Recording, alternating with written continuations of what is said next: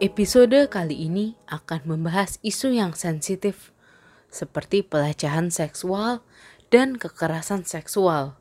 Diharapkan pendengar memiliki kebijaksanaan dan kedewasaan dalam mencerna episode ini.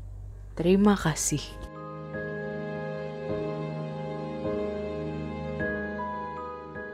Menurutmu, apakah ruang publik aman? Jika jawabanmu iya, kemungkinan besar kamu tidak bergender perempuan. Jika jawabanmu tidak, tebakan kami adalah gendermu perempuan. Gender dan keamanan di ruang publik berkaitan lebih dekat dari yang banyak orang kira. Akun Instagram @dirkatcolors.id adalah satu akun yang menampung berbagai laporan dan cerita mengenai pelecehan seksual di ruang publik. Di bulan Oktober tahun 2018, akun @dirkatcolors.id mulai banyak dihujani testimoni perempuan penumpang KRL yang mengalami pelecehan di kereta. Hal ini menjadi pemicu adanya pergerakan di ranah daring, di mana komunitas feminis menyuarakan betapa kurangnya ruang aman bagi perempuan, terutama di ranah publik. Ya, seperti di KRL. Selain banyaknya kasus pelecehan di angkutan umum, ada lagi kasus lain yang ikut memanaskan situasi di Indonesia saat itu. Kasus Agni, mahasiswi salah satu perguruan tinggi di Yogyakarta, menjadi korban kekerasan seksual yang dilakukan oleh seniornya sendiri. Namun, perguruan tinggi tempatnya menuntut ilmu tidak menunjukkan ketertarikan untuk memberikan keadilan maupun pendampingan yang memadai bagi Agni. Ditambah lagi, selain kasus Agni, di periode ini kasus baik Nuril juga muncul ke permukaan.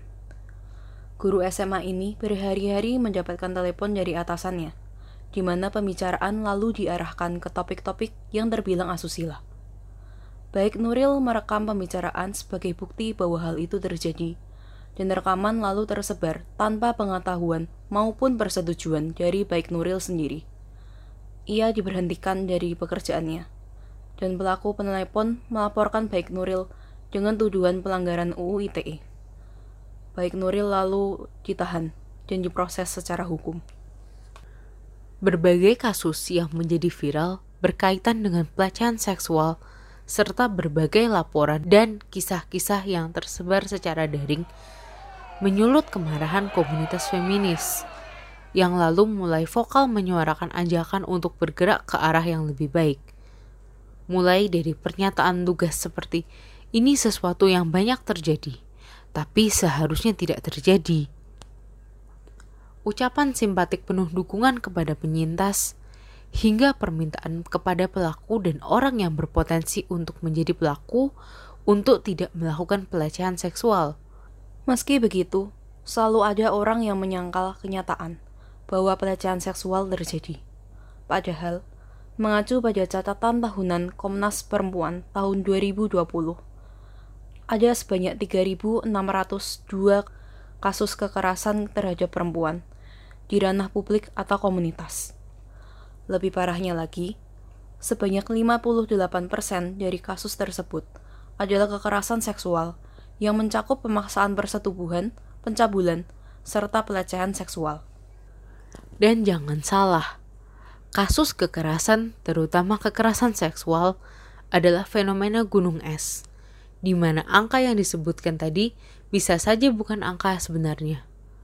Hal ini disebabkan karena banyaknya penyintas yang tidak melaporkan kekerasan yang terjadi padanya karena berbagai faktor, seperti rumitnya proses pelaporan, tidak adanya dukungan dari orang-orang terdekat, dan adanya tekanan untuk tetap bungkam, hingga kebiasaan menyalahkan penyintas yang bisa saja langsung menjatuhkan mental. Belum lagi, pandangan masyarakat bahwa penyintas juga memiliki andil atas kekerasan yang terjadi padanya, dan penyintas sudah ternodai menjadi alasan lain yang membuat penyintas semakin enggan melapor. Mungkin bagi penyintas, rasanya seperti tak ada gunanya melapor.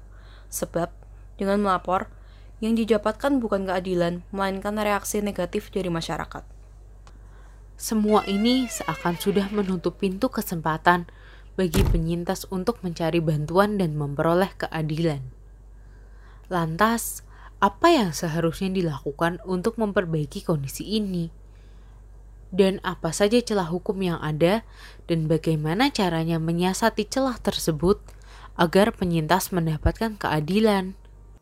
Melalui episode-episode berikutnya, kami berharap kami dapat memberikan berbagai pandangan baru dari berbagai narasumber agar ruang publik semakin aman dan ramah bagi perempuan.